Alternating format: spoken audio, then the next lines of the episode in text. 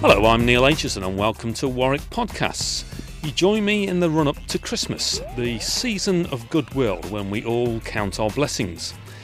But you could call it the season of gratitude, where we thank others by giving presents and cards and gain thanks from them. So, is gratitude then the key to happiness? With me to discuss gratitude is Alex Wood from the Psychology Department at Warwick, who's conducting research into this area let's just uh, have a quick chat about sort of Christmas then. Do you think gratitude is an, an, essential part of Christmas? You could see it as an essential part in that behaviourally people are constantly expressing gratitude.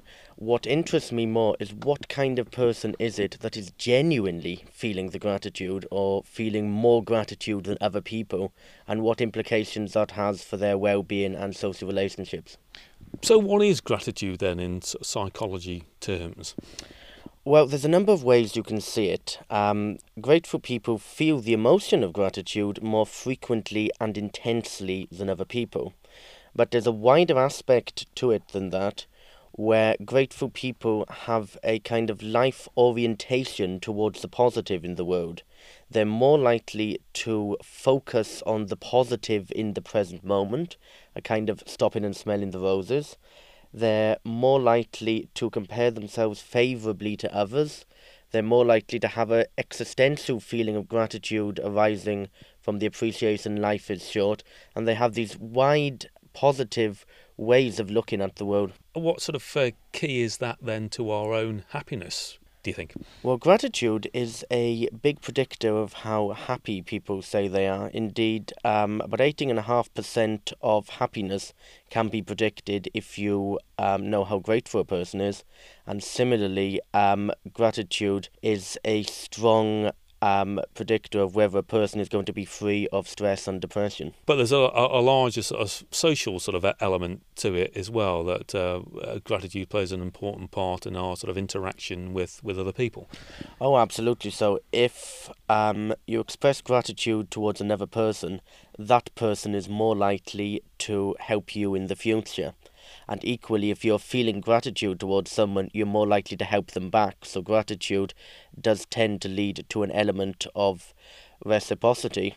And indeed, Adam Smith, who is better known um, as the economist, um, in his moral philosophy writings, saw gratitude as um, an integral part of society in that it motivated pro social behaviour when there was no economic incentive for people to actually reciprocate. And I suppose those two elements are, are interlinked, but uh, why then is uh, gratitude such an important part in our, in our individual happiness or sort of well being? Well, the field of gratitude is um, very, very early. Um, in psychology in general, uh, since um, since World War II, it's focused almost entirely on the negative, and it's only really um, since about the year two thousand that gratitude started studying positive traits like gratitude. So there's very little research out there. Um, I'm conducting some here, but it's it's quite a small field. Although it's an emerging field, it's shown to be strongly related to personal relationships and indeed some aspects of physical health. So it may be that it's kind of coming together as a package and that's why it's related to happiness. And what sort of research are you hoping to do in this area then? One of the first questions I addressed is what is the direction of the relationship between gratitude and well being? This is a kind of chicken and egg problem. Is it its, gratitude leading to increased levels of well being, or is it the well being that's leading to the gratitude? And I conducted a series of longitudinal studies which gave questionnaires out to first year undergraduates as soon as they came to university and at the end of their first term. Now, it's a very turbulent life period for many people, which some people find um, exhilarating and other people find stressful and depressing. And it was kind of seeing how gratitude fit into that. By having the same measures at both time points, this allowed us to uh, mathematically model to see which way round that relationship is. And the conclusion came out quite strongly. It was, in fact, gratitude leading to higher levels of happiness, lower levels of depression, lower levels of stress, and higher levels of um, satisfaction with social relationships. That's gratitude leading to well-being, and there was little evidence for it being the other way around. Uh, so, what are the sort of main elements then that determine uh, how grateful we are in a, a given situation? Well, there are three things that determine how much gratitude people feel, and that's how costly they think the help is they've received, how valuable they find the help, and whether they think their benefactor is altruistically intending to help them or whether they've got um, different motives. And people's individual interpretations of those three things determine how much gratitude they feel. And this cost, altruism, and value explains about 80% of how much gratitude a person feels in a given situation. And we were able to go somewhat beyond that and say this is actually why grateful people feel more gratitude in a given situation. Grateful people wear a kind of rosy coloured lens, as it were, where they are predisposed to interpreting social situations as more costly, valuable, and altruistic. So, if you take a more grateful person or a less grateful person, the more grateful person will be thinking more positive thoughts about their benefactor and the value of the help. And how does that relate to uh, giving a, a Christmas present, uh, for instance, in, in terms of the gratitude that people are going to going to feel. It does depend on how much they've spent on it, or is that sort of uh, emotional cost? Well, these three are partly determined by the situation, but what's um, an equally big determinant is how the individual is seeing them. So, the most expensive gift in the world will probably engender more gratitude than a cheap gift, but there will still be massive individual differences in how much um, gratitude a person feels, depending on how they habitually view view people's intentions and interpret the values of gifts. If you say receive a present from someone, whether you feel um, grateful or not depends on whether you think the person genuinely wanted to give you the present or was, say, trying to show off their wealth or whatever, whether you think it cost them a lot in time, effort, money, or anything to provide, and whether you find the, value, the present valuable to you. So, in predicting, is an individual going to be grateful after they've received this gift, it depends on how they interpret the gift on those dimensions. Uh, so there's no guarantee that whatever you give is going to generate gratitude. Oh, absolutely not. In in my own research, I gave out vignettes, short stories of events um, to hundreds of people, and asked them how costly, valuable, and altruistic do you interpret this situation to be?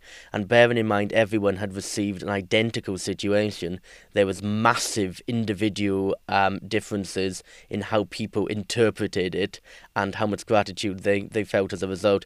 And we did follow up studies um, with people keeping diaries on on their everyday life and found the same things. So although the objective situation, objective characteristics of the gift are important, equally as important is how the individual is interpreting it, and there's no way at all to guarantee how the individual is going to see your gift.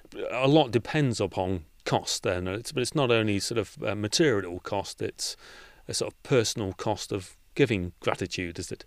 Oh yes, I think when people um, when people think cost, they partly think financial cost, but they also think cost cost in times of effort, for example. Um, people saw friends giving them a lift to the airport as an intensely costly thing, and I presume that was more due to time expended rather than, say, the rising cost of petrol. Uh, so, what's the, the trick of giving a gift then that's uh, going to evoke the, the most gratitude, do you think? I think it's probably impossible. um, you, you, you can try and have something that appears costly um, try and have a gift that the person who think is valuable and try and make it clear that, that you're genuinely being altruistic here. But I think um, the individual's interpretation is probably going to win out in the end. The objective situation clearly does play a part. So if you um, gave someone a very expensive gift that they know is um, purely intended to help them and they find it really valuable, that'll be great. But I think equally um, a quite small gift can for many people elicit massive amounts of gratitude if they think that for you it was costly, for them it's valuable, and, and whether they um, they believe in your good intentions. And it might sort of depend upon the, the effort, the amount of sort of time that you've kind of put into it, rather than the cost, perhaps. Yes, I, I, I certainly think that, that that could be a component. But what we've found is people with certain personality traits, such as neurotic people, um, even if the gift is very objectively high on that, they're still going to show quite a big bias in devaluing it on each of those dimensions. So, and and equally, a grateful person, even quite a small gift that's that's that's really quite cheap, and you're in two minds about giving it, they will feel intense gratitude because they'll probably see it as being a bit more costly, valuable, and altruistic than it actually was. So difficult to win at Christmas, obviously. It is indeed. And what are the sort of the implications of this then? That uh, how we might might we uh, apply this work and, and research to uh, uh, engender a sort of spirit of gratitude?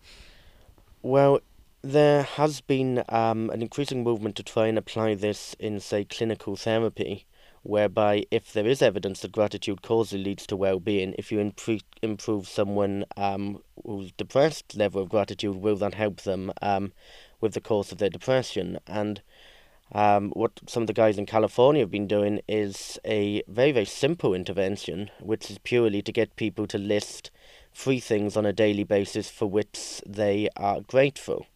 And this has, um, to my mind, an absolutely amazingly large effect on people's levels of um, depression. It improves them. It also improves happiness. And for such a blunt instrument as this to have such a marked effect really suggests that there is something quite integral between gratitude and well-being. And myself, I'm working on more subtle interventions uh, which focus on the approaches of existing clinical therapies where, where people habitually change their natural thought processes. If a depressed person is encouraged to reinterpret the events they have in their daily life and see how it could be more costly, more valuable, more valuable, and more altruistic, then this may change their ways of looking at the world and consequently their levels of gratitude. It might be through those sorts of exercises, through emphasising the positive things uh, uh in in your life, that uh, we might be able to engender this greater spirit of gratitude. If cost, value, and altruism are genuinely the key determinants of gratitude, if you get people to reinterpret the events to see them more positively along those lines, then you'll probably change their levels of gratitude. And it could have a real sort of key to happiness. I think that it is it is it is a big determinant of happiness. It's it's not there are many determinants of happiness, but I think gratitude is, is certainly one of them. You flag up there are some other implications uh, of, of, gratitude as well. That uh, that we tend to be more successful uh, if we're more grateful. Well, what I've been looking at recently is the role of gratitude in sleep. Um, grateful people seem to sleep better. That is, they get to sleep faster, and they have a better quality of sleep when, once, once, once they have fallen asleep. And the reason this seems to be is due to the role of pre-sleep cognitions, which are the thoughts people think about directly before falling asleep. Or equally, if they wake up in the night, what thoughts do they think before falling back to sleep? And grateful people are less likely to have negative thoughts before falling asleep and more likely to have positive thoughts. And this kind of pre sleep thought patterns tends to lead them into longer and deeper sleep. And uh, they tend to be more successful in life. Is that, is that, is that, is that correct? Happy people tend to be better um, in life, and to the extent gratitude is correlated with happiness, that may well be the case. But I think we need more research before we can actually say that gratitude leads to greater objective success.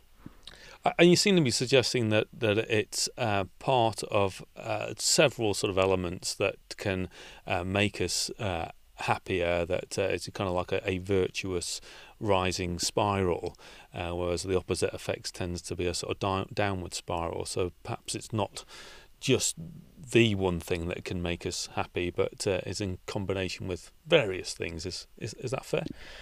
Absolutely. Um, the the study of, of positive traits, as I said, is, is quite a um, recent development in psychology, but many of these positive traits, including such things as hope and optimism, um, each of these seems to have a, a part to play in determining um, happiness and indeed freedom from psychopathology.